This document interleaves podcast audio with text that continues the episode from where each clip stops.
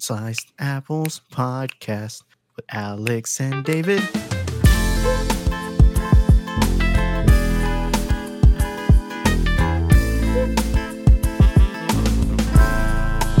All right. All right, all right, all right. All right, all right, brother. All right. So, two fans, what's up? What's up? I want to apologize on behalf of the Sliced Apples crew because Oh. um, I was unable to record due to uh, being visited by the in laws. Um, great time, great family time. Oh, okay. Um, And per request from David, we're not allowed to talk about it. I did not request that. It was just, it, it just there was nothing like, I guess. There's just Nothing. nothing to talk about. Two fans. It- It's just it was a good time. okay. Fam came, fam bam came, and uh yeah, I don't, I don't. I just All right, all right. I won't get you in trouble. Don't worry. I find ways to do that. But um, what I did realize is, I was like, man, I really wish I had some golf clubs. I felt like I felt like what me and the father-in-law really needed was a a, a tee time, some 18 holes. You know what I mean? Some uh just some time on the golf course away from the from the from the kids and the hectic of life, you know what I mean? Like I do know you- what you mean. you know exactly what I mean. That's why that's why I'm telling you about this. You know exactly what I mean. It's funny how you get older and older. When we started this podcast, you should shit on me for playing golf, and as you get older, you realize, man, I kind of wish I had golf in my life for moments like this. Yeah. The playing aspect, I'm coming around to it. Mm. It's cool. I sent you that Michael Jordan clip about Michael Jordan saying golf is the hardest sport of all oh, sports. I think you told me that before or showed me it before. I've just I've That- just stood on a hill where everybody says baseball is way harder than golf, and uh, well, they're wrong well, well, well. because Michael I Jordan said so. I take it back. Hockey's way higher than golf, I mean, yes, I think, but that's yeah. only because I can't skate. yeah, that's we're Southerners. So what do you expect? like, if you're from the south, of Yeah. course, der. It's like in the north, it's not warm enough, so they play hockey. they don't That's play true. golf. But what you got for us though? I, I, I guess just in case any of the two fans were wondering the same thing, we were at Dick's the other day, and Mm. you know we're kind of looking at some putters and whatnot. Oh, And I saw, you know, on the side there was like uh boxes of like full full sets there are. and whatnot. And I was kind of curious, what is the way to go if I am Oh, the rookie that I am, oh, intro beginner? What is the way to go since uh I I couldn't get any inherited Mm. because um just uh because why? Say it, motherfucker. 'cause- I 'cause know I you're a gonna say it. I'm a little my I'm a little tanner than the Ah, so I couldn't I'm a little tan so I couldn't get any inherited. yep. It's in the will Um, for me. That's all I'm getting. Golf clubs. Um but what what is the starter pack? What do you, what is your advice to these beginners like me in getting a set of golf clubs? Uh,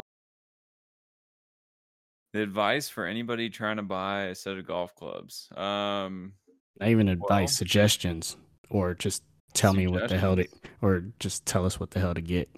tell tell us what the hell to get. Uh, I Oh. tell everybody the same thing. I, I I say don't buy new clubs. Um, you don't. There's so many different golf brands. Uh, there's probably five major golf brands that release new iron sets, new drivers, new woods every single year. And there are the people that are not like me. I will clearly say that that buy the new sets every year. And I personally play with a set of 2009 irons. They're the TaylorMade R9s, and I have a 2007 driver, a TaylorMade R7 driver. Um, don't need new clubs. They have new tech.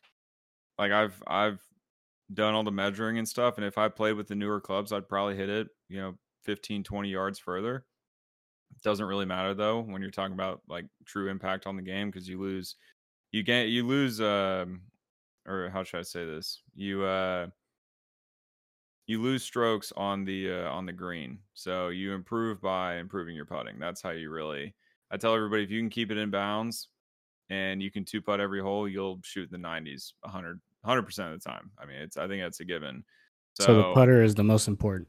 Well, your putting game is the most important. Yeah, I would have a nice putter though. Like I I went out and bought I had a really old putter and it was the first putter or it was the first club that I purposefully went and bought a new putter because I was so inconsistent with my old putter and I just needed something that was newer, that was more consistent, that I could trust. And so, yeah, I mean, if you're going to spend any amount of money on anything, I would probably get a decent putter. Uh, I mean, you probably you don't need to spend more than a hundred, maybe 150 bucks on a putter. You can find like again, it's the same deal that like they release new putters every freaking year. So you can get a four year old model and it'd be just as good as this year. So I have a question. Sure. A couple questions actually. Um, one,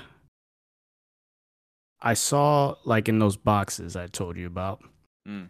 I saw that the I think it was a full set. They would se- they were selling full sets in the yeah. box. I think it was like 250 to 300 bucks okay. in that range. Is that like cheapo cheap? I, I kind of looked at it. I was like, man, I kind of bet this is like cheapo cheapo, or uh, like like just what do you, what is your assessment of that? I can't remember the brand names though. That's the only thing I couldn't remember. But it was brand new, so I assume they're like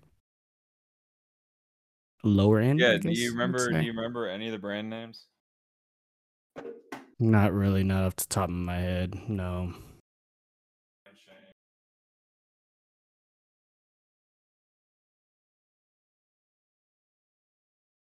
I oh. mean, it. Yeah, I just. Yeah, I, I got you. I got you. Sorry, I had to had to make an adjustment there. No, the um, what I what I also tell everybody, you know, likewise of buying used clubs, just a couple years old, is make sure you're buying a good brand because just because they're like you know four five six year old models doesn't mean that it's not good quality because four five six years ago it was the best quality so i would i would focus on you know buying a titleist a TaylorMade a callaway a ping um, something along those lines that is one of the bigger names that you see commercials for and just go get you know I, old- I mean, 2014 driver and you know a, a decent set of irons that are you know don't get graphite shafts get get steel shafts because there's okay. graphite shafts and you won't you won't see them very often anymore at least but you'll see steel shafts and yeah i would say if you're buying like a new set of irons that are coming from a box that are $300 like i just think you have I, again just think about my clubs like my clubs are from 2009 and that's mm. 14 years old and they work great i mean they're not they're they they hit pure they're they're sturdy you know i don't i don't have any problems with them but i don't really know how they make the $300 clubs like the kirklands or whatever you can buy at costco i know is is one of them or like you know i know odyssey sells i think irons and i wouldn't buy costco odyssey. yeah costco sells, costco yeah costco sells an, uh, a set of irons that the name of the brand is Kirkland. It's a good brand. Like I wouldn't I wouldn't hate a set of Kirklands, but I just think that you can get more long-term use and value out of like a, you know, 2015 set of Titleists that you can probably get at the same price. And ultimately they're just going to be they're just going to be better. Like they're just going to be better made uh, you know, more battle tested. Um, you know, it's just just one of those things. Like even people nowadays, when I when I play, if I'm playing with like a random, if I'm playing with an old guy, and he sees Mhm. my R7s or my R7 driver, my R9s, he'll like make comments about, oh, you know, I remember when those came out and they're great clubs and this, and- like, because that's just how it is. Like, they don't, like, you don't need the newest best thing. Has new tech, sure, but I think you can go because I have another buddy who's asking me the same question, like, where do I go? Like, just go on Facebook Marketplace or Craigslist or eBay. Go find a decent set that looks clean. Like, make sure it's not rusted because some people will leave it out in the rain and takes a lot for golf clubs to get rusted. Like, it really does. I've played with mine for a long time and I've played in the rain before plenty of times. It takes Mhm. a lot for them to get rusted. So make sure they're clean. They don't have to be like, you know, shiny, but if they're they're clean looking, um, and then like when you get them, when you're actually holding them, look at the grooves and see if there's any rust buildup in the grooves because the grooves are probably the most important part. Uh, and that's why the grooves on the clubs. on the cl- uh, it's on Yeah, the the whatever. The, yeah. Yeah. So like when you look at those, if there's any like gunk or or buildup in those, that's what creates the spin on the ball. And that's like and that's so important because if you have something built up in there, that's going to lead to inconsistencies. So that's why I say like those box sets, I don't know how they're made, but I imagine, you know, if you're comparing a $250 box set compared to a $1000 set of Titleist and you hit both of them a thousand times, I would think that Titleist wouldn't wear as much as the grooves or as the 250 box would. But you have to also keep in mind that you're hitting a golf ball. You're not hitting like a tree. So like the wear and tear on a golf club, I'm not really sure what it is. I just think your money's better placed with a big name company because I think they're they're they're battle tested. And that's just that's just how it is. Like it's at one point in time, tour professionals used those clubs. Like you don't see tour professionals using a box set of Odysseys or Kirklands or now Odyssey makes a great putter. So that's the difference. Putters are different and then drivers or woods are different than the irons. So each one has a different brand that I would recommend. Like I personally wouldn't recommend a Callaway set of irons, but I would recommend the Callaway woods because I like the Callaway woods. I think they're I think they're decent woods. I play TaylorMade, but like likewise, I like the Titleist irons and I know the Titleist Woods are a good club, but I don't really like the. I'm more of a TaylorMade guy. Like I like the TaylorMade Woods. And then putters, it's like you have Scotty Cameron, you have Odyssey. Pings are really good putters, but I mean the Ping irons are good. I wouldn't play with the Ping Wood. Like there, that's the nuance within it all. Is like knowing what you. I'm trying to think of like a comparison. Like if you were to buy like boxing gloves and then a boxing bag, like you wouldn't buy. I, know, I get what you're saying. I know yeah, I know exactly what you you're saying. It's just some certain companies make irons better than others, whereas like Yeah. they probably don't do as good on their putters. Yeah, And so so I'm assuming because with you saying that you have a mix, you have like yeah. a certain brand you go to for your driver. Yeah. like Um, I play and- so like for wedges, so this is the other like little caveat in it is like wedges, which is gonna be irons, but they're your close play irons. So they're Yeah. more like your pitching wedge, your sand wedge, your gap wedge, those those things. Those like there's a company called Mizuno that makes fantastic uh wedges, but I would never buy their irons. I love their wedges though. I think their wedges are awesome. I play with TaylorMade irons, but all my wedges are Titleist because I like the Titleist irons more. So that it's all personal preference. But if you're a new person, there's a couple things I would recommend. Buy like a mid 2010, you know, set of irons or clubs from one of the big companies, the Callaway, the Titleist, Ping, um, and TaylorMade. You know, one of those four. I'm probably I think I'm forgetting one of them, but those four, I would buy like a mid 2010 set. I would buy when you look at the irons, make sure when you're looking at 'em, like you're holding the club like up to you and you're looking at like the P or the seven or the whatever the number is. Make sure that the club face or the the club is is thick because you don't want a thin club. Those are called blades, Mhm. and that is it's less forgiving. So like the thicker the club is, the the club head, the more forgiving it's going to be. Meaning like you can hit the ball not in the center and it'll still produce a decent shot because it's forgiving is what we say. But if you hit a blade, which is a thinner club, you can do a lot more with it spin wise, but if you hit it off the mark, it's it's not going to be as forgiving. It'll shank, it'll go in the wall, whatever. So those are the things. Is 2010s you know, name brand, and I would make sure the clubs are like decently, not crazy thick, but decently thick. Wilson was the other one I'm thinking of. Wilson clubs are those are Like, that's probably what you're looking at as a box set. I wouldn't buy a set of Wilsons. are, are we are we talking about like uh, BBW thick?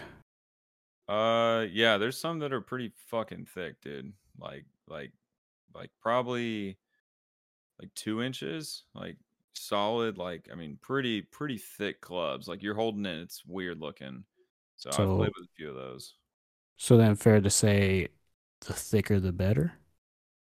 I would say that, but there's also you know girth matters, but not too much girth. You know, you got to have enough to work with.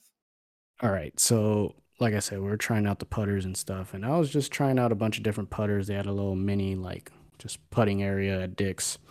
And I was, I was just testing a bunch of them out. So, my next question is Is it, when I'm doing that, say I'm trying out these putters and whatnot, is it essentially, am I going for like what how I feel, like what I like, Mm-hmm. like just off of feel. Is that the main thing? That's the main thing, but for a new person, it's hard to really know what it feels like. So I would say this to any new person that's going into like a Dick's or an academy or whatever, like, you know, PGA Superstore, whatever it is, Galaxy, Golf Galaxy. Like, go over, take five golf balls and like hit five golf balls at the same spot, whether it be a hole or like a spot on the green. If you can hit five consistent putts and you feel like they're consistent, like that is that is a good club for you. If one of them shoots way past, the other one is short, the other one kind of goes to the left or the right, like you're not consistent over 5 or 10 or 15 putts, like that's how I always test it. Is like how consistent am I with this putter? Do I feel like no matter what I do, like it's pretty it's pretty uniform on most of my putts cuz as a new person, you're never going to know picking up a club what it feels like. It's all about you know, can you consistently repeat the same motion with that putter? Yeah.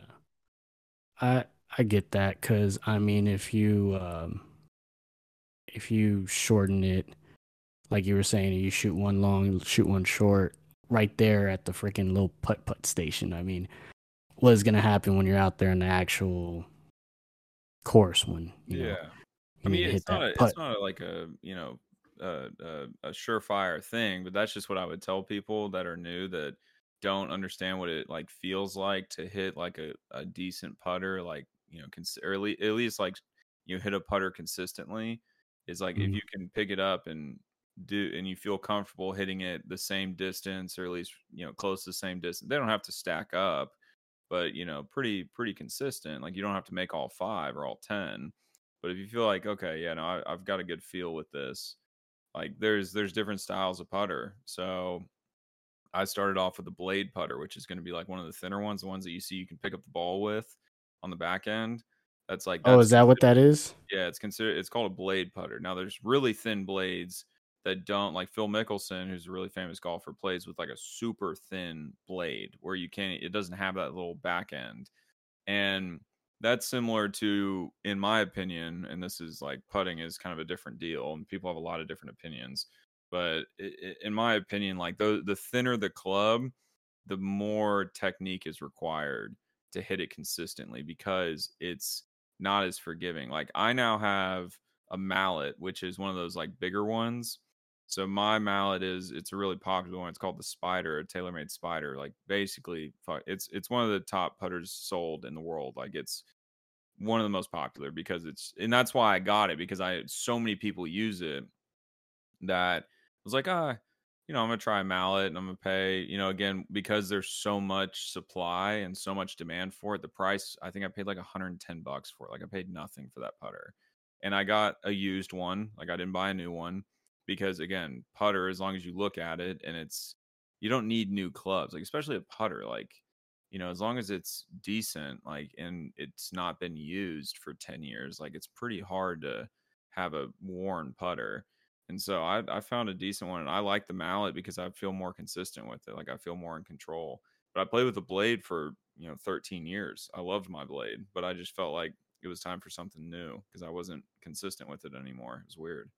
Yeah, I guess one of the few things I did figure out while my time uh putt putt putt testing or putter testing for the Yeah. first time.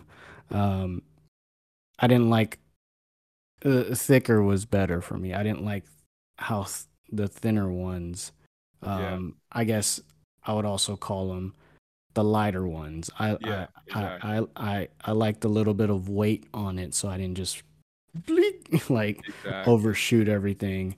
So that was one of the things I did pick up on that I personally okay, I like that better um versus those light thin ones that I was just like, nah, I can't do this cuz then I'll just overshoot everything. Yeah. No, I mean, over- I know I know people that have three or four different putters that'll play with different ones different days based on the condition and things like that. Because like you say, like the the blades, the thinner ones, they're much lighter, so you you will I mean you you can gain some momentum on a putt and it will roll. Meanwhile, mine, it's like if you want it to go, you know 50 60 70 feet you really gotta you gotta putt it like it's it's a it's for real so i Mhm. like that about it because i want to put some oomph behind it if i'm trying to get it the distance um it's it has its give and take you know like sometimes when i'm putting up a hill or i'm that's why when i'm off the green i don't a lot of people will do what's called a texas wedge which i think is hilarious is where they're sitting off the green like in the in the first cut and it's not flat like that it's kind of a little bit thicker What, and you got to remind me real quick. What's what's considered the green again? Yeah, so the green is going to be like the shortest part of the grass where the pin is. Like that is technically the green. And then you have like a ring around it. You can see when you're looking at it. So like in Dick's, they have it. They have like where it's the the turf. Oh, is it where where where uh, is the green where you're trying to where the hole's at? Yeah, exactly. Okay, that area in the whole, the vicinity of the hole. Okay, okay. Yeah, and then Alright, there's a surrounding, like there's typically like three layers of grass besides the green. So Mhm. there's the green, which is cut really, really short. I don't even know how short, but really short. And you have what's called the first cut, which is a little bit longer. It's you know, it's i if you're on the first cut, you can putt from it. Like it works that way. That's typically six inches, maybe like width wise. And then you go into the mm-hmm. second cut, which is you know the mixture between basically the green and the rough. And the rough is going to be more grown out. It's going to look kind of like your yard. Like it's just going to be a little bit longer. And the second cut, I typically chip from the second cut. And I consider anybody who puts from the second cut to be like Texas wedging it, which means that instead of chipping, they're just taking a putter and they're just pushing it through the grass. I don't like doing that because again, consistency and like the grass, like you just you like to know where the ball's going to go and if you're putting it through like this is the this is the intric- intricacies of the game. So like if the grass is cut, let's say left to right and you're putting right to left, you're you're putting against the blades of the grass. And so that slows the ball down naturally also when you come off of that grass because it's a little bit taller and it enters onto the flat surface of the green or the first cut that ball can go right or it can go left. Like it kind of falls a certain way and it may not seem like a lot but if you're putting at a decent distance you can be off by five six feet by the end of the putt because it fell a little bit to the left or a little bit to the right. So there's a lot of like intricacies within it that i like that's why i chip from there because i'll just kind of pop it over and land on the green and just kind of dribble it over to the hole. That's what I typically do. Now, a lot of people, especially beginners, will just say, fuck it, I'm close enough. I'll just putt. And then they get it within, you know, 15 feet and then they'll putt it again. For me, I don't like doing that. I like putting it as close as I can. And I'm pretty good with my wedge. So I like doing that. But that's the intricacies within the game. And so with like a Texas wedge, like maybe a blade would be better because you can actually hit it a lot harder, you know, theoretically because it's lighter. So there's a lot of different little things. It's but in the beginning like a putter that's, you know, you go get like a Odyssey putter, which is a good company that's, you know, 50 bucks because they make fucking 100 million of them and you play with that for a year and then you get a hundred and fifty dollar putter because you're like, oh, you know, I like I like this. I do this with my game. Like that's that's more me because again, like I play with the mallet because I'm not going to putt from off the green. I never use my putter unless I'm on the green. Even like first cut, sometimes when I'm sitting like right there, sometimes I'll chip it just because I'm like, ah, I feel like I can put more spin on it or I can get it closer. And it looks pretty stupid, but sometimes I'll do it just because I'm like, ah, you know, I just I kind of like it this way sometimes. So people Yeah. are afraid they'll blade it and send it over the green. I don't have that fear. God didn't put I- fear in me. He just put golf game and lots of Scottish.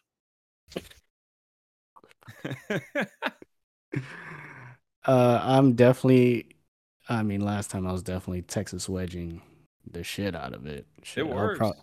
I, I would probably be if it was flat enough, you know, even just outside just the green area, and still freaking. You know what? Screw it. Just because my wedge game ain't ain't like that. I, I ain't got No, wedge it's- game like that. Um, I'll, I recommend people Texas wedge it when they start because it, like, it helps you develop a putting game. Like, you understand a lot more uh, the more you do it. So I, I, I mean, I don't like it now. For some of the guys I've been working with for a couple of years, I'll tell them, dude, you need to chip that. Like, and they'll say, oh, you know, I can just putt it. I'm like, no, no, no. Like, this is not for the score purpose. This is like you need to chip this so you know how to chip this because it's it's going to be important because you can't Texas wedge everything. Like there's just going to be times that you just you need to chip and it's going to be uncomfortable because you're so close and you don't know how to do it. This is a good time to practice that. But for the first like couple years, just do whatever the fuck you want, man. Just have a good time. Like it's all about having fun. But as you develop and you learn more, like it's important to like push your boundaries and do different things because then that's how you get better is by and that's how you have actual fun because you do shit like chip in from 50 yards out that's like holy shit like that was that was pretty awesome. I didn't expect to do that. So i mean i uh, my wedge game is usually pretty good. I mean i chip in at least once every two rounds. I mean i but that's that's because i i'm always chipping like i'm always chipping. I like to do it and it's fun because you put spin on the ball you can zip it around you can move it it's i like doing that it's fun for me putting sucks. I hate putting. so it's so intense and slow, and you have to focus so much. It sucks. Yeah, I mean, I the thing is I can't chip for shit. It was so impossible for me to I tried so hard to find to just like get the ball up in the air when I used the wedge. Yeah, It did not want to go. It was just literally just ground hard ground balls. So I was just like yeah. Chipping is tough. Chipping is like, I mean, probably if you're like anywhere within hundred yards and you're not close to the green, that's I think the hardest shot of the game. Like is is being within hundred yards to where you can't do like a full swing and you have to kind of put it somewhere and land to where you can actually make the putt. Those are those are tough, dude. And that's really when like that's why again I, I die on the hill. Golf is harder than any most sports. I would say not boxing, but most sports is because like that that takes a lot of skill. I mean, there's wind involved and there's the undulation on the green. Like where are you going to land it? How's it going to roll? Is it going to stop? You know, is the green wet? How's the ball? You know, that all all this sort of stuff. I mean, so it's tough. It's good practice though, and it's fun. Yeah. It's just uh with all the the chaos going around with the kids and whatnot, I just felt like it would have been nice if I could have been like, hey, I got us a tee time tomorrow. Like Yeah. Go go do this. Go buy I don't know what your budget is, but this is what I would do if I had some money to spend on clubs. And this might be too much, but this is this is what I would do. I spend 50 bucks on a putter. I go get an Odyssey putter from somebody on Facebook Marketplace. Now I'd go look for, you know, a five to 10 year old set of irons in the range of 150 to 250, you know, preferably in the $200 range. So you're at 250 to 300 right there and I'd spend another 150, maybe $200 on a driver, three wood, and a rescue club or a five wood. And those are your three woods. You have your putter, you have your irons that come with a pitching wedge, you have a sand wedge, hopefully in that set, and you have a putter, and that's you know four or five hundred bucks. You got a whole set. You just have to buy a bag, and that would be the only. But bags, you you can get a bag. Bags don't give. A It doesn't matter. Like as long as it holds golf balls, it doesn't fucking matter. So like that. That's bags are one of those things like towels or whatever that you just uh, as as time goes on you just get prettier shit but it doesn't matter so yeah. i've had i don't even know a dozen golf bags and i just will like randomly change them it's like ah, i'm feeling black today i'm feeling white i'm feeling blue you know it's it's whatever you know i'm just I'm feeling blue, colors. abba dee da ba die, That's right. da ba dee. The golf bags though are ridiculous. You can you can find golf bags for like four hundred dollars. It's stupid. Like, Yeah. I don't know. Maybe maybe I'll start uh, collecting soon. Who knows? I mean, first things first. I need to, you know, just get settled in to pay pay my mortgage every month. it's better than rent. I guess. Yeah. Finally, uh, got some got our shades in. Finally got our roller shades in and installed them. It's a whole new world out here, dude. It is a whole new world. I was living in a fishbowl for the past almost month. Dude, I don't even want to talk. Was it hot up there? How hot is it up there?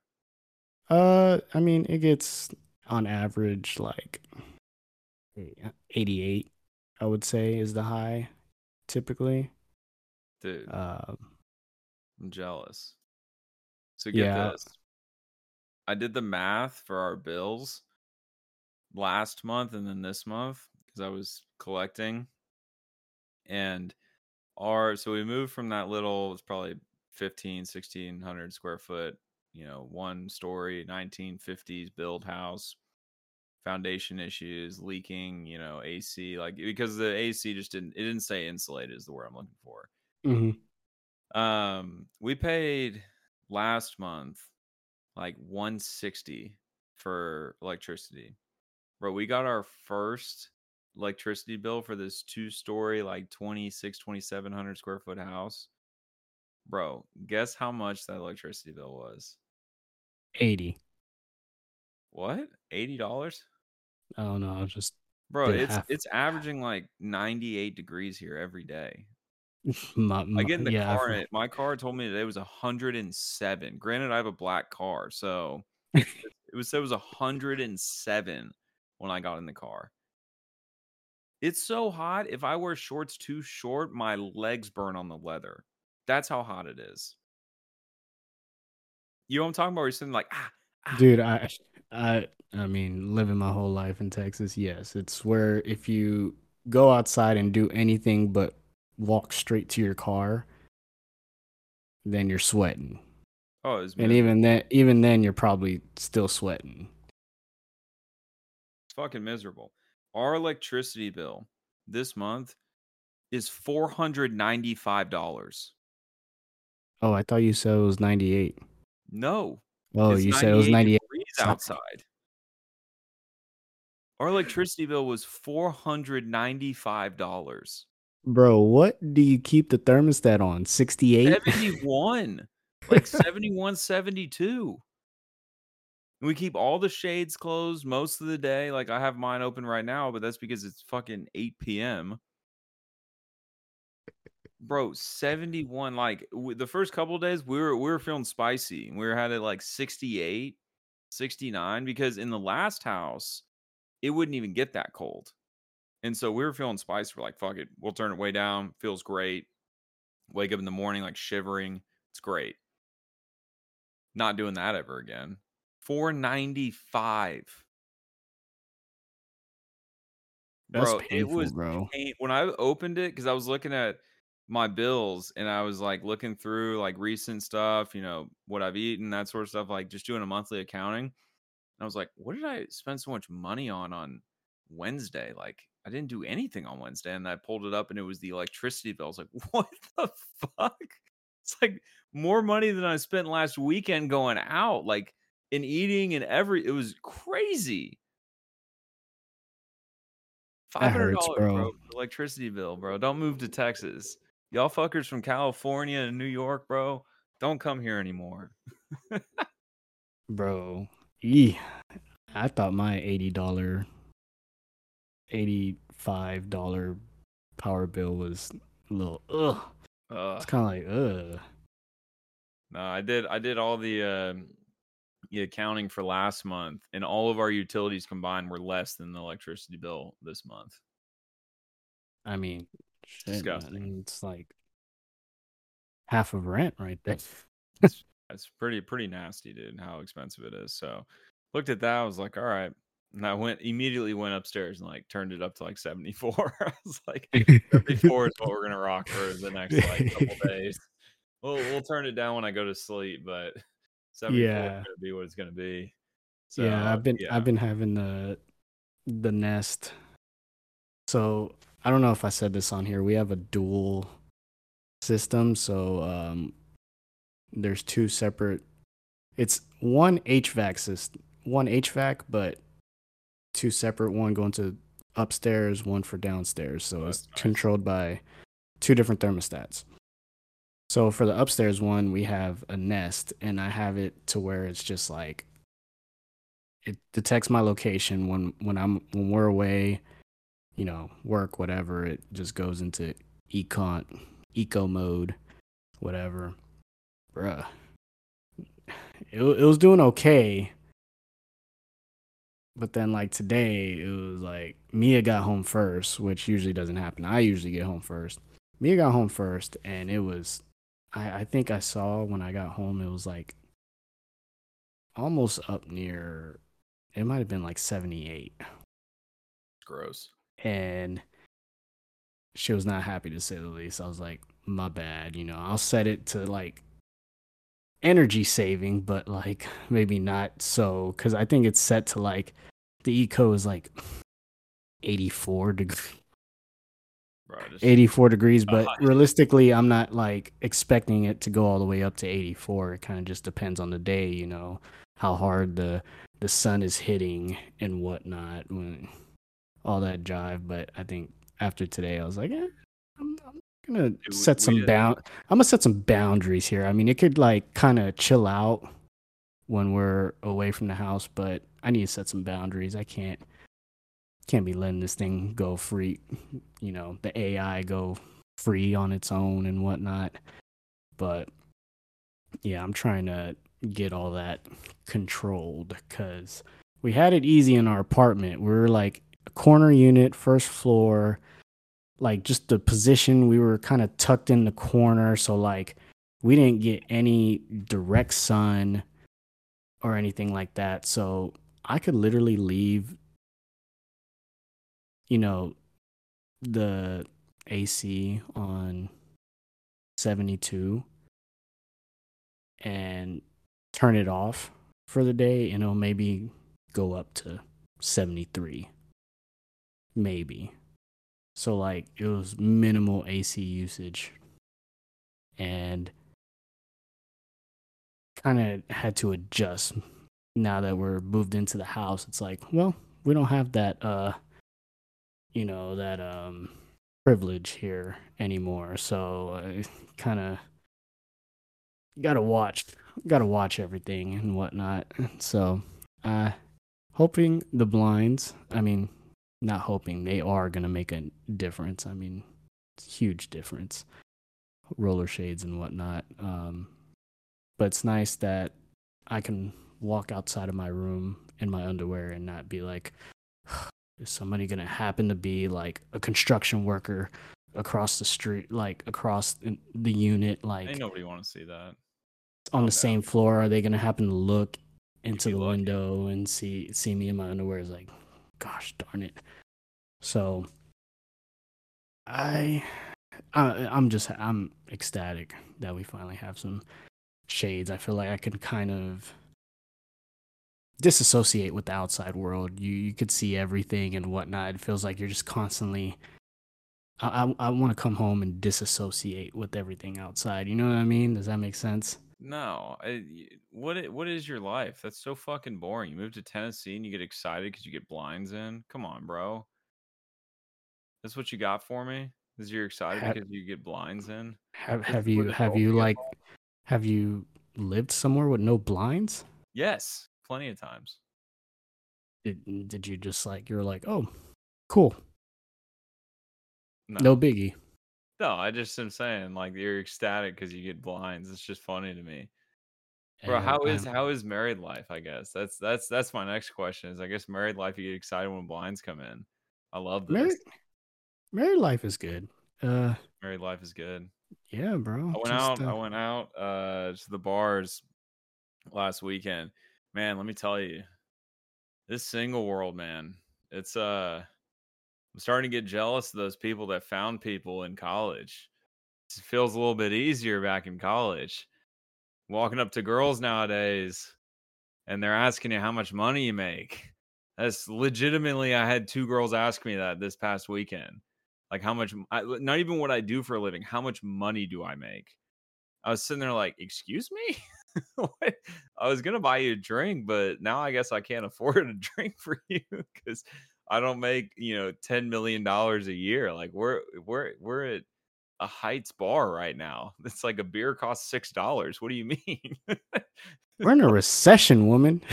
Vegas, like what is going on, dude? Single world is interesting right now, dude, because it's it's a it's a weird like dichotomy between like two ends of the spectrum. So there's one end of the spectrum where it's the girls that like I'm 27 now. Late happy birthday to me. They mm. either are coming out of college and so they're like 23, 24 and they're just like, you know, I just want to have fun and that sort of thing. But like they don't actually want to have fun. They don't know what fun is. Like they think fun is like college fun, which it's not. It's welcome to the real real world. Well, like fun is different in the real world. It's not college fun. Like we used to do some shit in college that was like wild. And now when you get into the adult world, it's like fun is you take it down a couple notches. Like if you have I don't know, like there's just a, there's a difference, right? Like when you're in college, you have 50 bucks on a Friday night, like you're about to have the time of your life. Like that is that is a night you are never going to forget if you have 50 bucks in your pocket walking into a college bar. But now it's like you got to have like a couple G's in your pocket to go into the real world and like have some actual fun. You know what I mm, mean? Like that's just a couple G's. It's just a little bit different, bro. It's a little bit different. So there's the college girls that are like looking for quote fun, and then they get hit in the face with the fact that like fun is like expensive.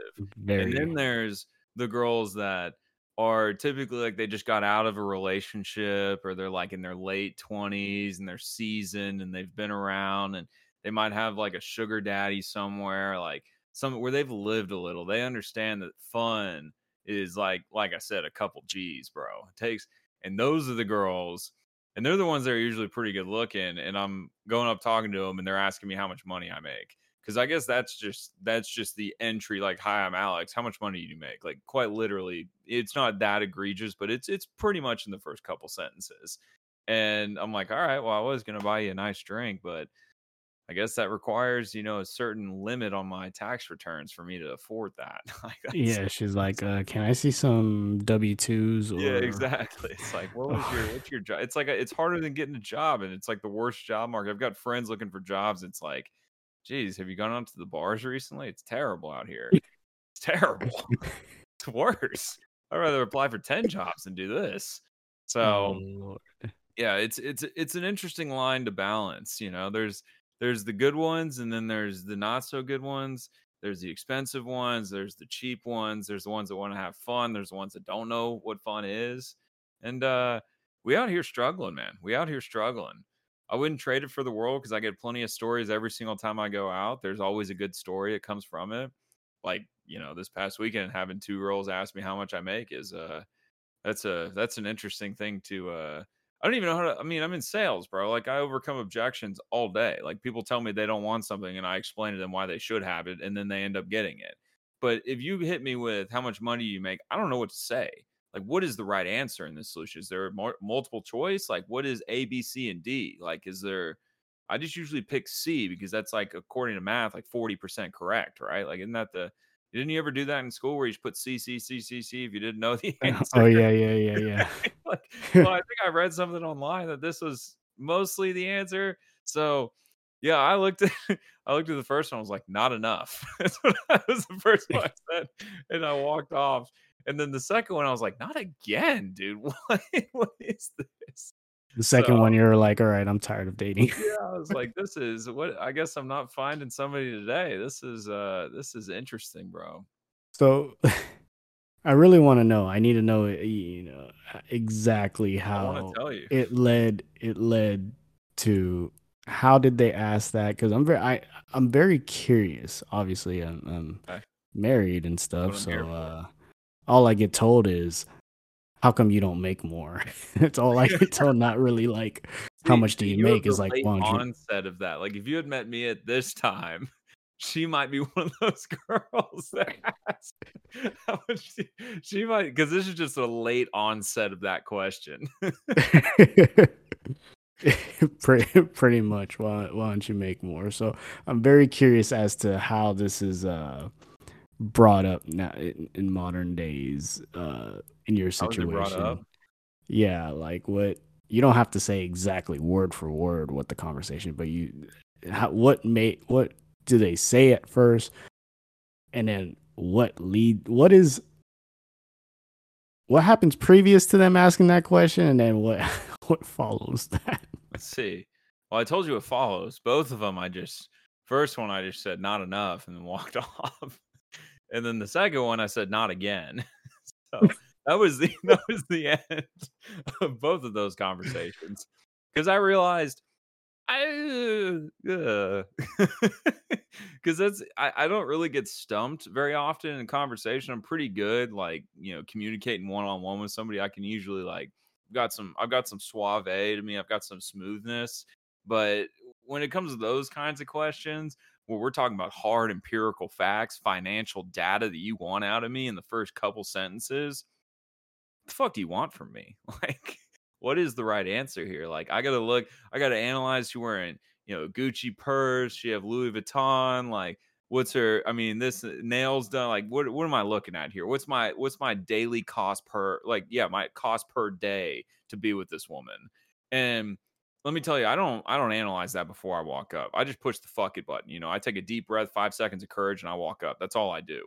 And Mhm. once i do that and then i get hit with something like that well that's when planning is probably a better idea to at least you know take a, take a scan real quick and be like well she's wearing about two thousand dollars in clothes and her purse is about five it might be not the girl you want to walk up to alex because you're not a you know mid 40s guy who's recently divorced that has enough money because he sold his company looking for somebody to take on a pj you know i'm not i'm not that guy you know that's okay though because you know that guy i'm not gonna i'm gonna stop there i'm gonna say some stuff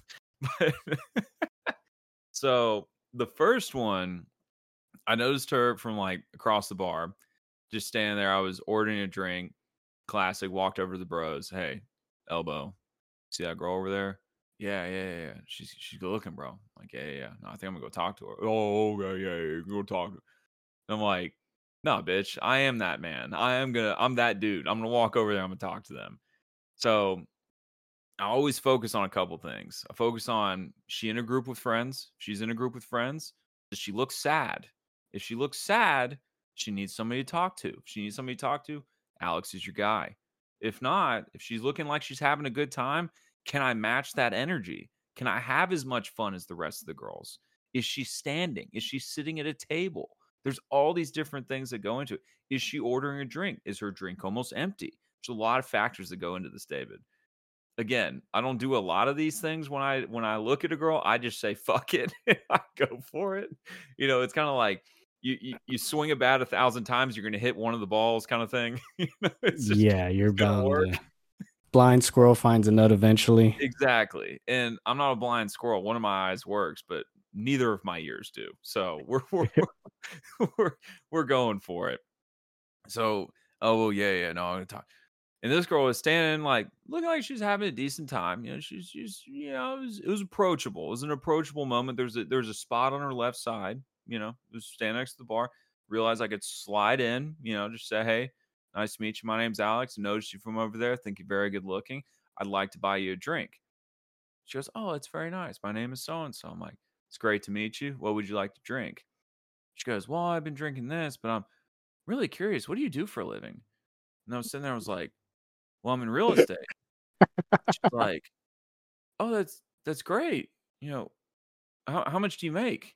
And I was sitting there, I was like, Excuse me? like, what? I, I just let me buy you a drink first before you ask me that. It was quite literally how the conversation went. I was like, Okay, uh, you know, not enough, apparently. And then I just walked off. Did you say real estate? Yeah, I said real estate because I do work in real estate. But like, how come you don't say your main job? That I mean, it is my main job. I work. I sell insurance for homes, cars. I work in real estate.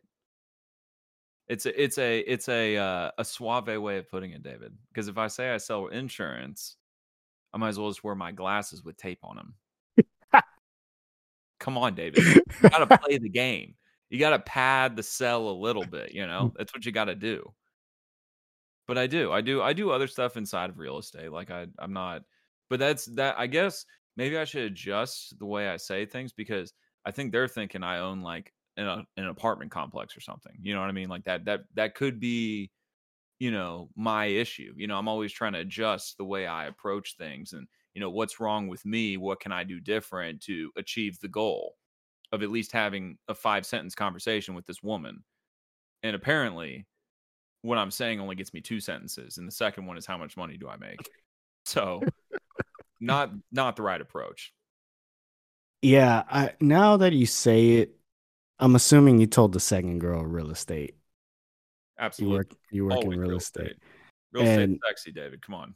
I'm assuming it. I mean, not not with this market right now, but um, oh, yeah. maybe that's why she she was asking. She was like, "Yo, exactly. this market this market kind of trash. What you exactly. mean? You ain't making that much money, bro." Yes. so either she's very well in tune. Here, here, here's some counters. One, she's well in tune with the market, mm. therefore she knows. She's like, "Bro, what's how much you making, bro?" Because uh, I don't fuck with broke boys. I don't fuck mm. with broke boys. and that real estate market, real estate market down. Or maybe she wants to get into real estate, so she was just very curious. I mean, I'm I there to buy her a drink, not talk about real estate, David. This is just the entry point of what she's asking me what I do for a living. Well, maybe that's why you should just say you sell insurance or you're an insurance broker. Ooh. Hmm. Let me just give her my LinkedIn. You want to check my LinkedIn? I'll carry around one of those cards. I just tap it on the phone, pulls up my whole resume. like this is your fucking answer. My median income the last five years.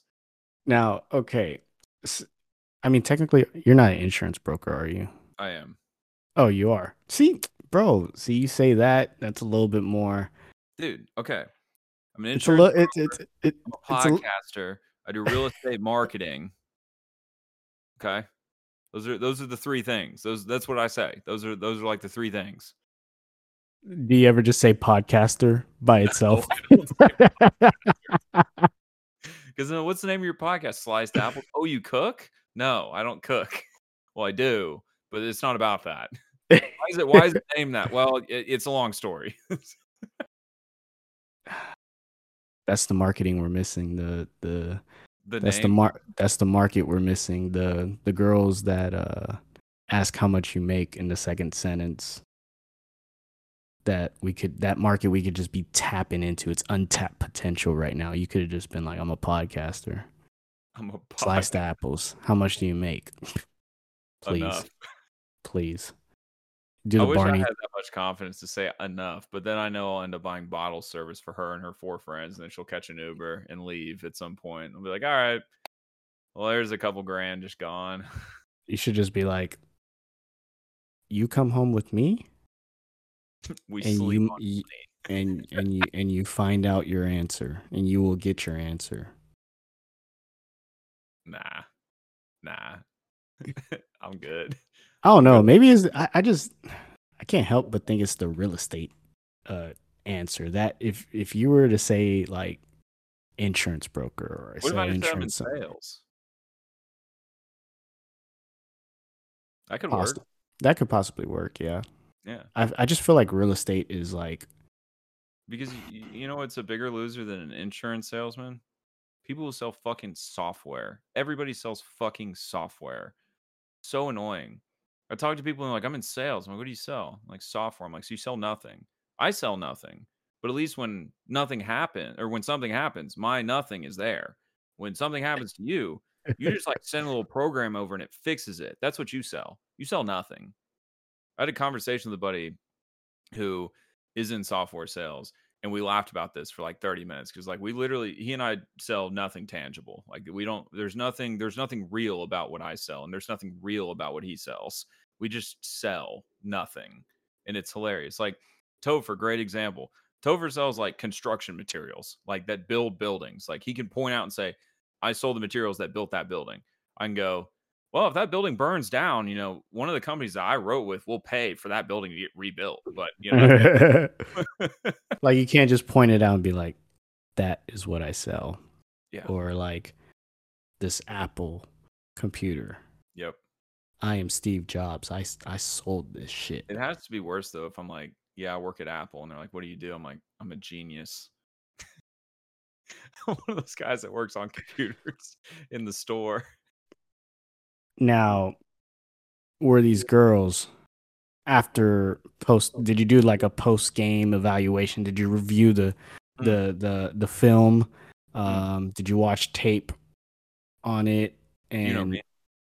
and like realize okay, Louis Vuitton, never full purse. Um, then we got the we got the I don't know, um, Not Kate Spade, uh. Tory Tory Burch, Tory Burch sandals.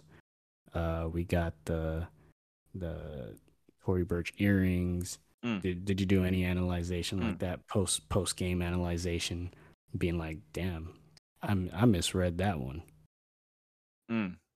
Did I misread any of them? Absolutely. Did I misread them? Did I care and make the same mistake again? Didn't care, made the same mistake again.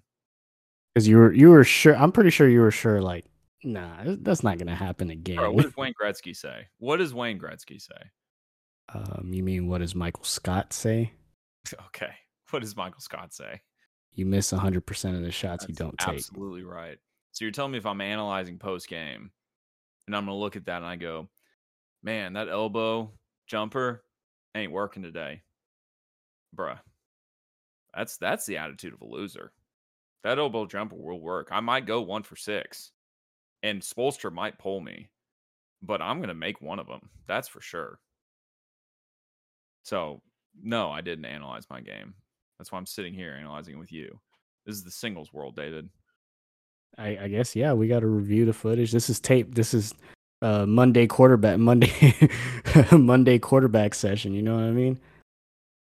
This is this is uh this is how it is though. This is uh it's an interesting time, man. It's an interesting time to be single. I'm enjoying it though. It's uh it's fun.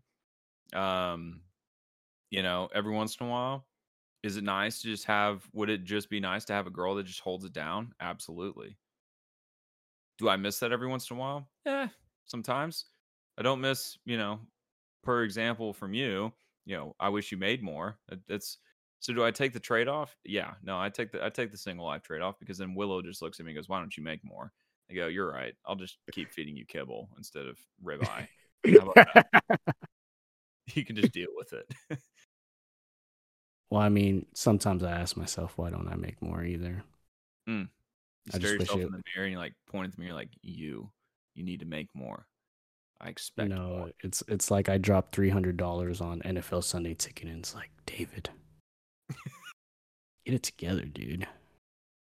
Come Bro, on, it's like- bro. It's like me taking Willow to the vet, and I I didn't take her to the vet, and I don't even know how long. It'd been like a year or something. She's out of date on so many shots, and I was Fourth of July coming up. I was like, I need to I need to do this. This is this is going to be something that kennels ask about, and I can't just tell her that. Tell them that you know she's cute and fluffy and won't bite anybody because it's just not true. I mean, she is cute and fluffy, but I mean, she bites somebody and she didn't have her rabies updated. That's going to be a problem, and I I don't really feel like dealing with that. So I walked out of the vet after dropping a cool five hundred dollars, and uh, looked at my dog and said, "The fuck are you so expensive for? Get in the car." so, yeah, I already got one expensive girl in my life. I'm good. I'm good on bringing in another one, especially one that wears you know Gucci flip flops and carries a Louis Vuitton purse and expects you know, you know dinners in Paris or whatever the fuck. I don't even know, At, at least they didn't see your car. bro. you would That have been that's been a that's been a curse, man. Like honestly, like driving that car, that's something I didn't expect. Is it's never been something where it's like, oh, I pull up and then there's girls. You know, it, it doesn't happen like that. My buddy with a Porsche, that's happened to him, and he he's kind of got it like that. He's got he's got a good amount of money, but like for me, I am lucky in that way where you know if if or I should say when I do get to that point that a girl and she comes to my car and I drive to my place, there is some expectation levels that do rise. You know, there is certainly some things. Now, am I grateful she's not getting in the old brown 2008 F 150? Yes. Am I kind of questioning why I didn't just buy a nice end Kia? Also, yes. However, am I sad at the the fact that I purchased a beautiful vehicle? No, absolutely not. I love my car. But it does create some expectations that, you know, shouldn't be there. Now, these are girls that don't ask me how much I make. Do they ask me after they get in the car? Yeah, sometimes. Yeah. But at that point in time, I can usually skirt it because I have some details and I can usually maneuver my way around that question. So my point is, is that boys out there, single men, don't be sharing with these women how much money you make. They don't need to know. It doesn't matter. If you got game, you got game. You're not worried about paying for a wedding ring. This woman don't want to get married in six months unless you got it like that. Again, if you're a divorced 45 year old silver fox who's looking for some girls to take to Miami in his PJ, you might need to share how much money you make. But for a 27 year old insurance broker, you don't need to know. It's not a big deal. Take your Re- drink, talk to me estate. for 20 minutes, and then walk off. That's what happens. Real estate, bud. Yeah, you're right. I am in real estate. So, I mean, At least I'm not into gambling, bro. That's that's that's the thing that is uh is killing some people right now, bro. You heard about this? You see this? You see the Colts players? oh yeah, yeah, yeah. Dude. What's up with NFL players and gambling, bro? Like, do people just not know what to do with their money? Like, I, I get it. You want to you want to gamble on other athletes. I get it. Like, you're in the club with them. You want to party. I get it. But like, apparently, one of the guys got caught because he was gambling in one of the facilities. Like, he was placing bets, like on the Titans Wi-Fi. Like, what are we doing? Like, you know, do it at home. Like you got you got homies. Like why are you running you're running your bets across like across your offensive coordinator like, "Hey bro, 76ers got it tonight." Bro, I'm feeling that under on James Harden's assist, bro, and I'm feeling the over on the turnovers. It's like, "Come on, man. We're better than this." I I just don't understand. Like, I mean, it's pretty clear cut. Can't bet. You're an NFL player. You're already making millions of dollars. I mean, trust me, I understand. I understand the urge to want to to put in those mighty bets, those wagers, but I'm not a millionaire at the same time. So, um, and my contract doesn't stipulate that I cannot bet or gamble. So, here I am. But yeah, that's that's crazy. Uh you know, with the whole first starting with the whole Calvin Ridley thing and now it kind of snowballing into this whole cult situation. Um yeah, dude, I, I just it's it's honestly crazy to me. I saw one guy and suspended indefinitely. like, what does that mean? Does that mean you're like getting the Pete Rose treatment? Like you're just banned? Yeah, Um, Indianapolis Colts cornerback Isaiah Rodgers and defensive end Rashod Berry were among the players suspended indefinitely by the NFL on Thursday for violating the league's gambling policy. Berry and Rogers and free agent uh, uh, defensive end Demetrius Thomas were all suspended through at least the 2023 season for gambling on NFL games in 2022. And then the Titans offensive lineman uh, Nicholas Petit Frere, Frere, I don't know how to say his name, also received a six game suspension for gambling on non NFL games at team facilities. Apparently, I read this, uh, the thing he put out though, the Titans guy, and apparently the rule is this is what he said. Firstly, I want to say that it's an honor to play in the NFL and it's been a blessing uh, to play this game. The NFL plans to announce another round of sanctions regarding its gambling, and I will be included in this group of players receiving a six game suspension. The betting I engaged in was not NFL related and was legal under Tennessee law.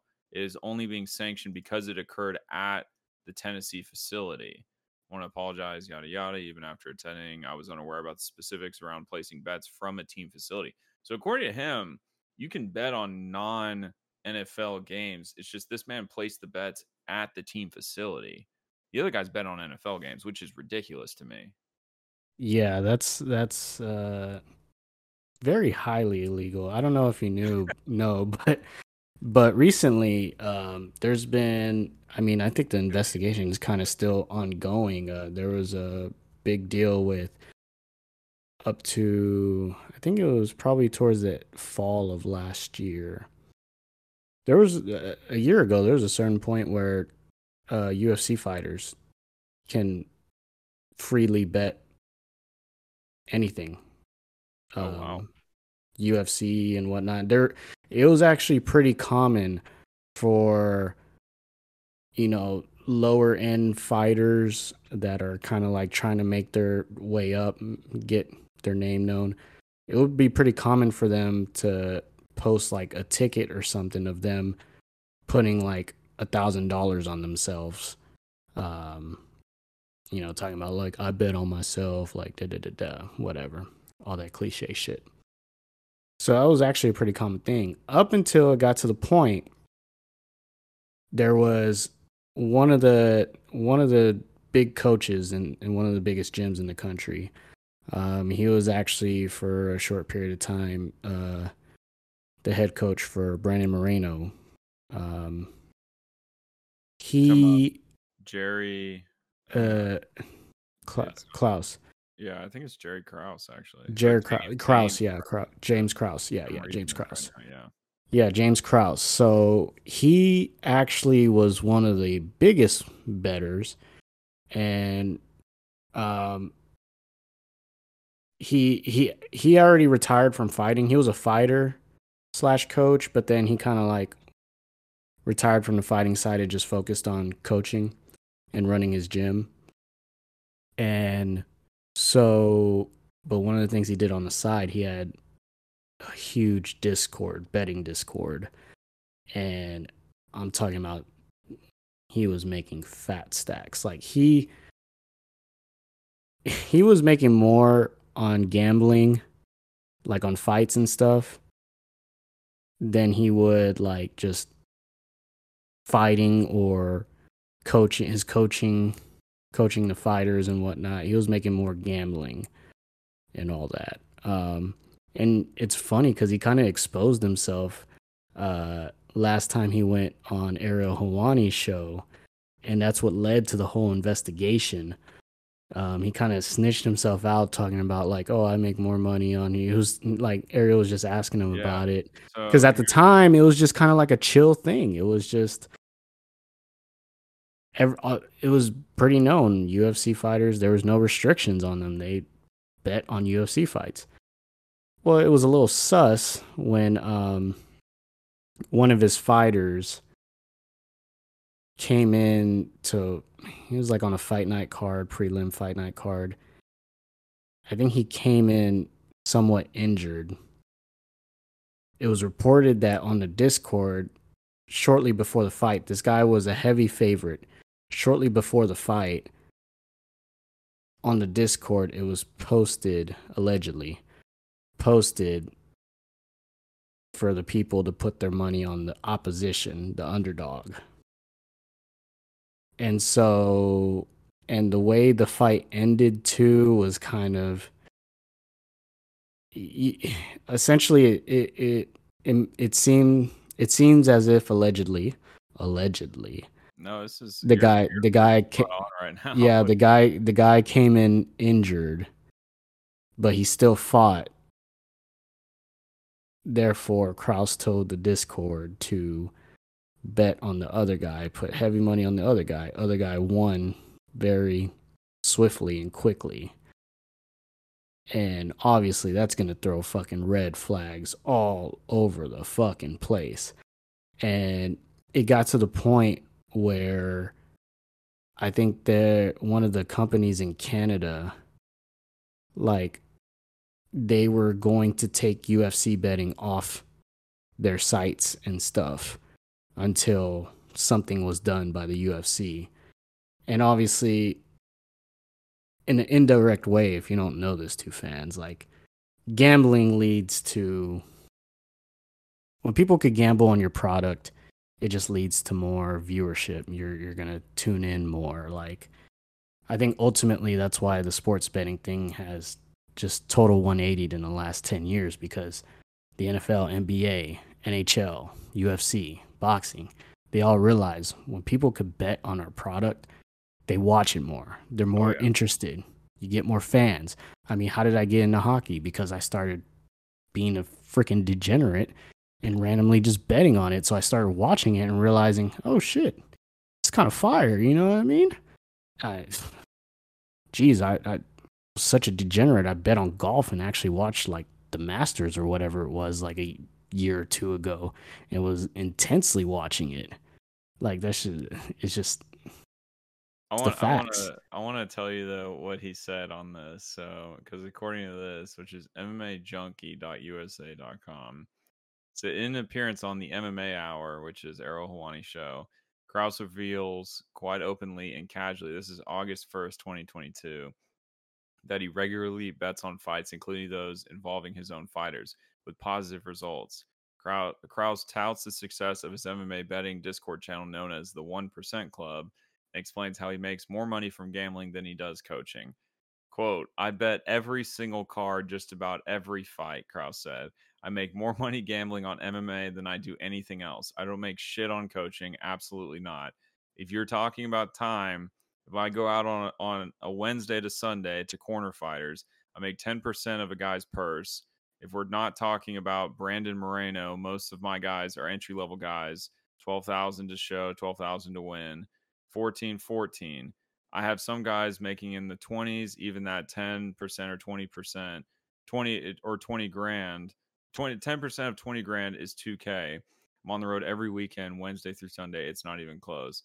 And like you say, cra- quote cr- crazy line movement among sports better sports books became apparent in the final hours leading up to UFC Fight Night 214 bout between not even gonna pretend Nerd Yank Nerd Nerdan being being Binke I don't know and Minner, uh, including odds for Nerd at whatever win by knockout TKO drastically shifted from plus 300 to plus 155 caused by increased bets placed on Nerd whatever to win by that method. Does he not have a first name, bro? no, I, I, mean it's uh, I don't know. It doesn't say here. Uh, no, it's Shay Shayley Shay Shay. Oh, never mind. I never mind. Shayland, Shayland, Nerd Nerd Nerd and Bianche. I don't know. I'm saying it so wrong. I'm sorry. Uh, Shaylian goes on to defeat Minner by first round TKO via elbows in just 67 seconds. His win is assisted by Minner getting injured when he throws a kick. It's later revealed that Minner had an undisclosed knee injury heading into the fight. Minner is cornered by Krause. fight's outcome in the manner it, in which it ends raised suspicions and uh, potential inside inf- about potential inside information. So that's November 5th, 2022, and he's and so that's three months after he admits that he bets on every card. Sounds like this guy's a fucking moron. Really, what he is, he's a narcissist because he's just like, I bet on everything. I make so much more money doing this. And then he's still like coaching. And it's like, come on, bro. Like, obviously, if you're betting on your own players, like, come on. Like, I, I will say, yeah. w- w- giving context, because I saw the whole interview, it wasn't like he was out there kind of bragging and whatnot. Um, you know, Ariel was asking him about this stuff, and one of the things is Ariel is very big on. He cares a lot about fighter pay, and so I think, in a way, Ariel was egging it on a little bit because he was mentioning the pay of his fighters, as you were saying in that quote. And so it was it wasn't like a, a humble brag like yeah i'm i'm out here just blah blah blah. It was kind of in a way it was very casual conversation. And it's one of those things that it just it came out and i'm pretty sure he was like later like man maybe i shouldn't have said all that and now here we are he uh and then shit hits the fan, bro. Right, like you're saying, right after. uh So New Jersey, November nineteenth. So this is the fight is November fifth, and then the nineteenth Headlines here New Jersey takes action against Krause involved fights. December 1st, Ontario Gambling Commission stops UFC wagering. The next day, Alberta becomes second Canadian province to ban UFC betting. And then that same day, UFC prohibits Krause fighters from competition. Uh, the 9th of that same month, uh, it says White said Dana White says UFC fixing fight fight fixing a huge concern. FBI involved. Um, then the next thing, Dana White, yeah, December 14th, December 26th, January 12th. The, January 12th, Krause allegedly worked for offshore online sports book. Yeah, and then January 17th, NAC says Molina involved in subs- some substantial way. Damn, shit hit the fan, dude, in November for him. November yeah.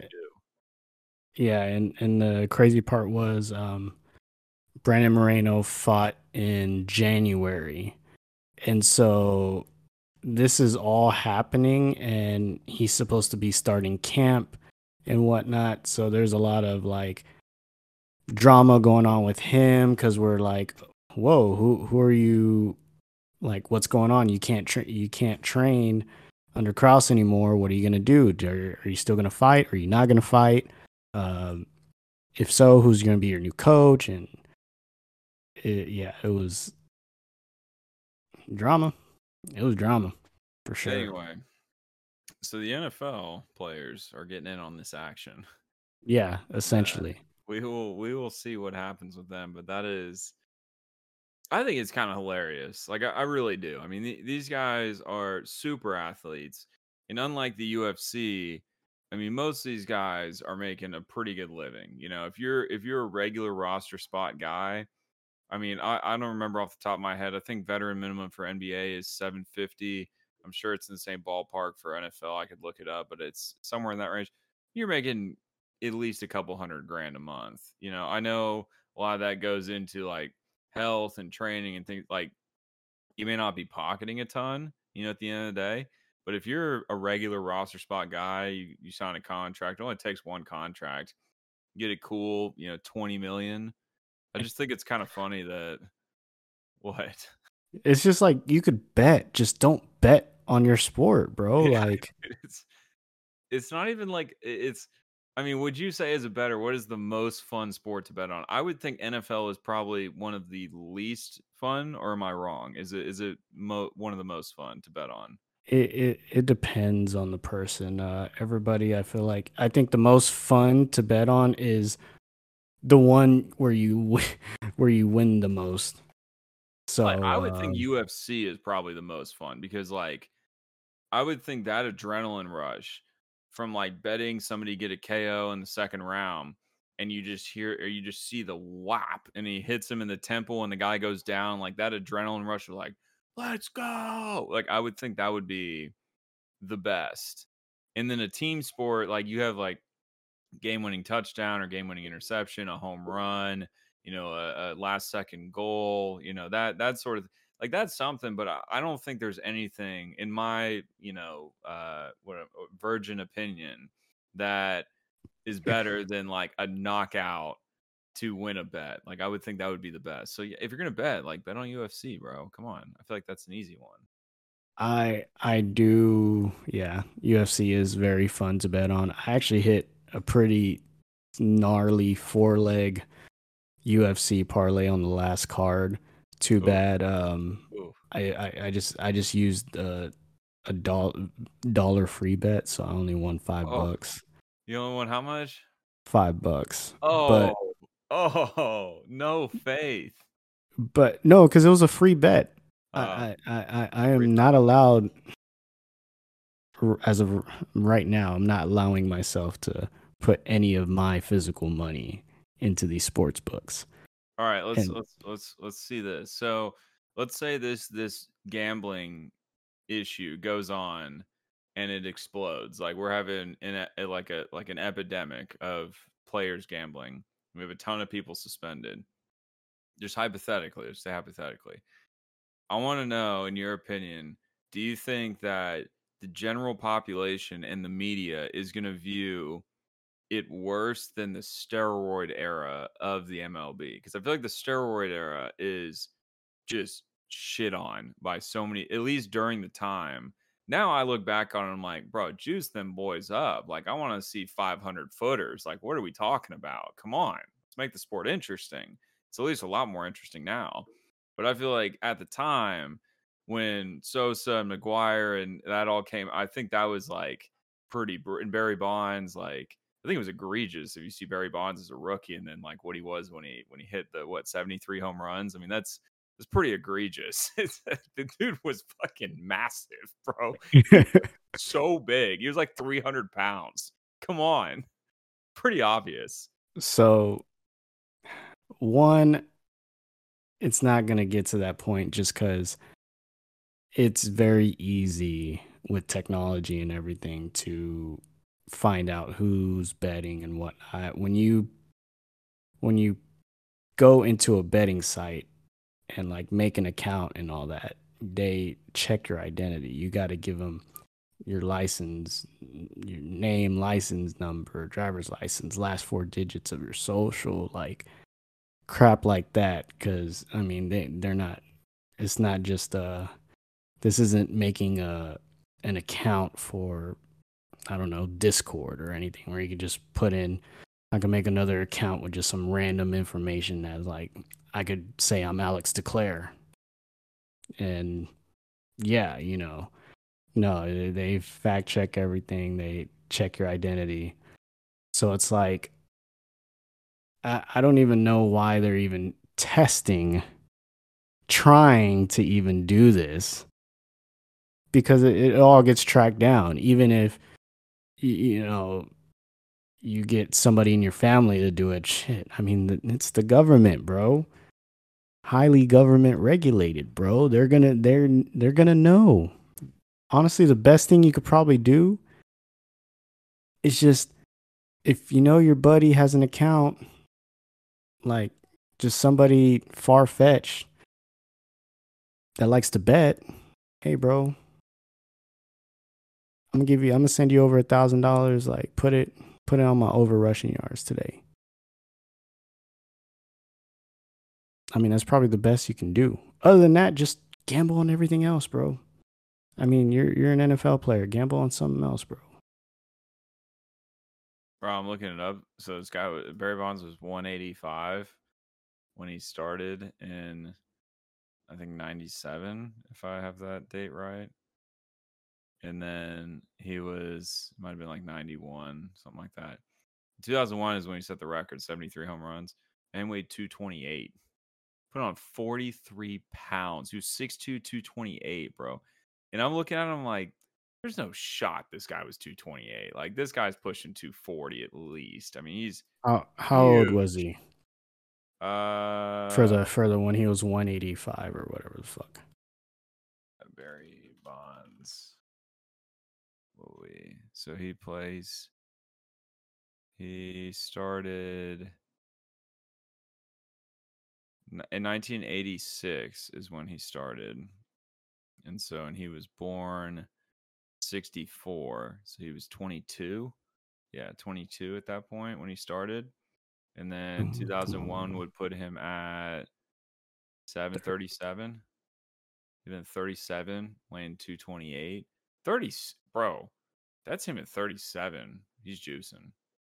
I mean there's a lot of people that we look at like and i've like in the weightlifting community it's really funny to like talk to a lot of these guys because like it's so prevalent now to take all these different types of steroids because they've like come so far and i would never touch any of it but like there's so many guys at my gym and there's i would seriously never no it's like it's terrible for your immune system it's terrible for a lot of things i don't want to get into it because i'm not a scientist but i've i've learned a decent amount about it and it's come so far but people like the rock i mean is did you did you think do you think Dwayne Johnson is is what we call natural? Like, do you think he is naturally built like that at like no. 65 years old or whatever he is? I mean, there's just so many. Chris Hemsworth is no Chris Hemsworth is juicing out of his mind. Like the, these guys. Oh, mm. dude. Are you sure about that? Is that 100. you got you got facts on that? I mean, you don't need facts when you look at these guys. So like the thing about like there, because there's a difference between The Rock and Hems, Chris Hemsworth. Well, okay. So what you need to look for, and this is what I've learned. This is just hearsay or whatever. There's not a lot of science behind it, but this is just what I know.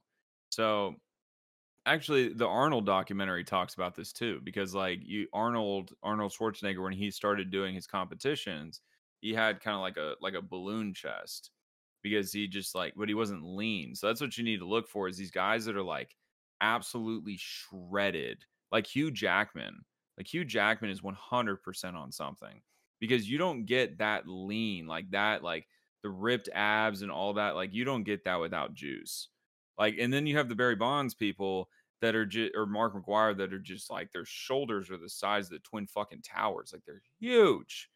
So there's a difference. In The Rock, if you look at The Rock, dude, at 55 years old, like gen- genetics plays a role, absolutely. But at 55 or whatever he is now, like you're not that shredded. Like you you can't be. Like it just it's just you would have to work out like six hours a day every day never take a cheat meal never anything like you would have to be so incredibly dedicated and even then you like you could never skip because like naturally your body just slows down the production of like that type of muscle and what like looking like that is you know your 20s and 30s you have guys that look like that that are that lean but as you get into your 40s and 50s dude there's just no shot like there's just it, it's too difficult like i just don't believe that somebody like him, I mean, genetics plays a role. He's fucking massive, bro. Like this is this all is uh, saying all this doesn't discount the work. Like you have to put in the work to look like that. But to have that much lean muscle and to be that shredded, like it, you need assistance. Like you just can't. It's too hard. Like it, it just doesn't work that way. Your body's not meant to. So what like I've learned is a lot of these guys, there's different things that like dehydrate your body, and that's why they look like so shredded, is because their bodies are like dehydrated and that's why you see like all the different like they call it stri- uh, striations in your muscles all the different lines and stuff in the veins is because your body's dehydrated and that's what the drugs help you do is it kind of dehydrates you and like shrinks a lot of that so you can see more mus- muscularity on you so but Barry Bonds, bro, I mean, this this dude was just fucking huge. Like he was just like he was just taking it straight to the arm, bro, and just doing curls. this guy's massive. I mean, what, what if they were just cutting weight? I mean, dehydrating that's that's cutting weight. So. But think about it like when you see those guys that are standing up there for the UFC, bro. Like we watched the the Conor thing and you've been involved in the UFC long enough to know like those guys they like they like brutalize their body to look like that. Like to get that lean and then when they go into the ring, like you're not walking around that shredded because you're so dehydrated by the time you're standing on that scale like that's just also keep in mind they're UFC fighters. Like that's just a different breed. Like if you're again, yeah, if you're they're freak athletes. Like I'm not saying everybody who's shredded is on drugs, but to say that like when you look at a lot of these people, like Hugh Jackman's such a great example because Hugh Jackman, like for I mean, he puts in all the work and everything, but the dude is like in his 50s and just unbelievably shredded as Wolverine. Like that just doesn't happen. Like it, you have to have something that does that you know uh, uh, again assuming you do all the work you eat all the right food you you do all the right stuff but then you have the additional help of whatever drugs and there's so many of them now bro like there's so many so many guys that walk around my gym in their 60s they're just like veins and shoulders like they're just pushing boulders up damn you know hills like i mean there's so many guys like that but they're on drugs like they're they're absolutely on drugs so i don't mind it like hey do your thing but barry bonds bro i mean this man in 1986 compared to how he was in 2001 i don't even think that's a question. Like he's he's he's he's disgustingly huge. Like it's okay i just remembered how we got here. I was like how the fuck did we start talking about steroids? But we are talking about gambling and yeah we're talking made, about gambling you made, you made the reference but yeah it's it's yeah. So circle back to that yeah i don't think it's uh it's not going to be the same thing. Um it's not going to be a Pete Rose situation just because with technology and everything nowadays, and with it being so widespread and popular, it's heavily regulated. You know, they they got eyes all over it, and no way, no how are you going to get away. I mean, look at all these players, NFL players getting caught right now. Um, yeah, somebody somewhere knows something And all it takes is somebody to say something to rise or to raise suspicions, and then all of a sudden you're fucked. Because if you ever did anything wrong, like it's, I mean, you're you're you're fucked. It's not like you're Ja Morant, like you know, flashing a gun on IG Live, but you know, one of your homies is going to throw you out. I wonder what's going to happen with him. I'm so curious. So we gotta wait and find out. Got to wait and find out. We are in a dead time of sports, man, and we filled it. We filled it with. uh I'll have more single life stories for you. We'll have to. We'll have to do that more often. I've got plenty of them, dude. They're funny. There's uh, there's there's some wild stuff going out there in this world, going on in this world, bro. There's wild stuff. It's wild out there, bro. It's hard out there. It is. Eh, could be worse. Anyway, Yeah. two fans, you know where to find us at Slice Devils Pod, at Slice Devils Podcast. We're trying every Tuesday and Thursday, but you know, we're chugging along to episode 500 here. We are moving along. And uh, you know where to find us. We're here every week. And uh, we'll see you next time.